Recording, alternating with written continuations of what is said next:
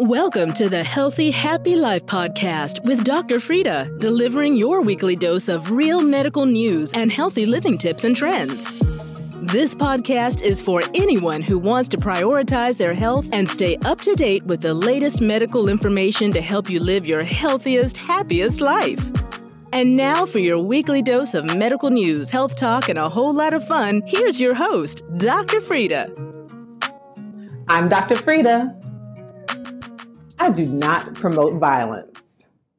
But today, I'm going to teach you how to fight. Whom do I want you to fight, you ask? Breast cancer. Because she's nasty. And I'm sick of her. She kills over 40,000 women in the United States each year. She's the second leading cause of cancer death among women. One in eight women will develop breast cancer in her lifetime, if you think you're safe because no one in your entire family has ever been diagnosed with breast cancer, think again. Because 85% of women diagnosed with breast cancer have no family history. Oh, she's sneaky. Breast cancer deserves to be beaten. So join me, peaceful people. Let's fight. Breast cancer occurs when the normal breast cells make a change and start growing unchecked and out of control. It can happen in both women and men. Yes, men can get breast cancer. So many celebrities have been very open about their battles with breast cancer, such as Robin Roberts, Cynthia Nixon of Sex and the City, the singer Sheryl Crow, and Julia Louise Dreyfus of Seinfeld. When breast cancer is detected early and treated, it is very often curable. In fact, breast cancer deaths have declined by over one third over the past three decades due to screening, early detection, and better treatments. What are the symptoms of breast cancer? Well, the whole point of breast cancer screening and early detection is to detect breast cancer before symptoms ever develop. But when symptoms do occur, they can be as follows breast hardness or a lump in the breast, which can be detected by self examination or examination by a physician. The breast may also change size with breast cancer. You can get breast swelling. One breast may become larger than the other breast. One breast may hang lower than the other breast.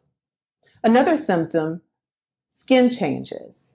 If you have breast cancer, the skin around the cancer can change. It can become hard, thick, it can get dimpling or look something like an orange peel, an orange's skin.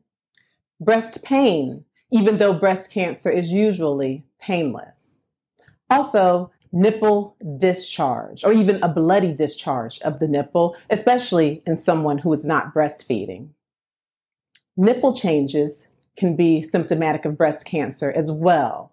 Nipple thickness, nipple itching, nipple scaling. An inverted nipple can be a symptom of breast cancer.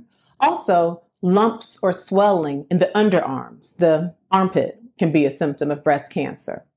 And a late symptom of breast cancer could be skin breakdown or erosion, ulceration at the site of breast cancer.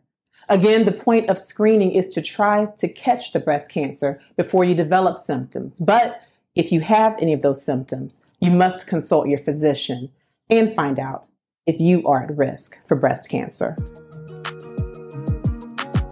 You're listening to the Healthy Happy Life podcast with Dr. Frida. Be sure to connect with Dr. Frida on YouTube and Instagram for more health and medical information and to see what she's up to in her everyday life breast cancer screening. Screening is one of our best weapons in the fight against breast cancer. Self examinations used to be recommended every month. However, self examinations have become a bit controversial.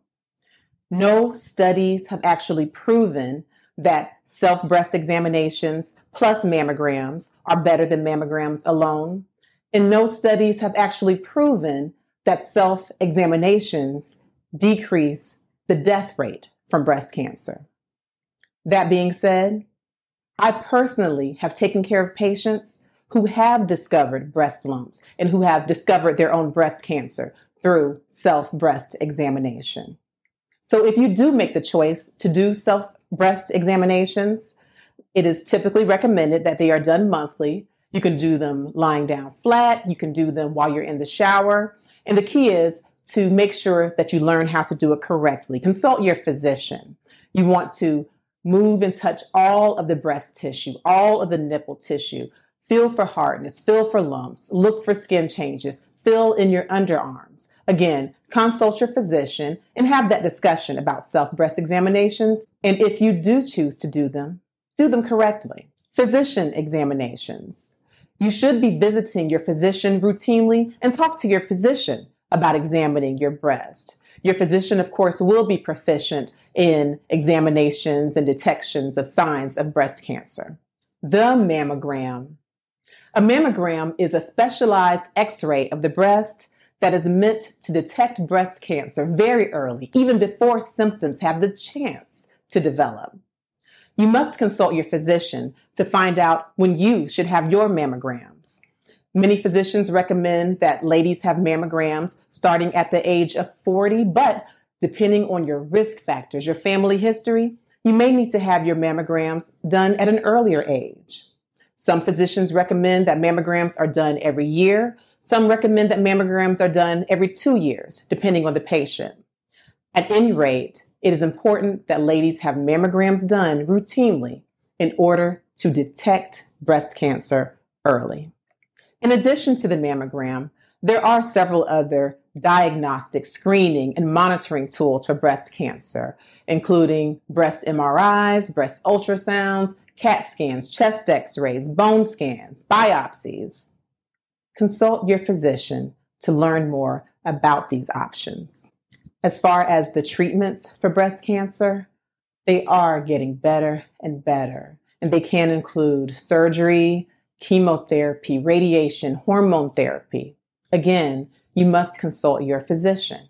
What is the purpose of genetic testing?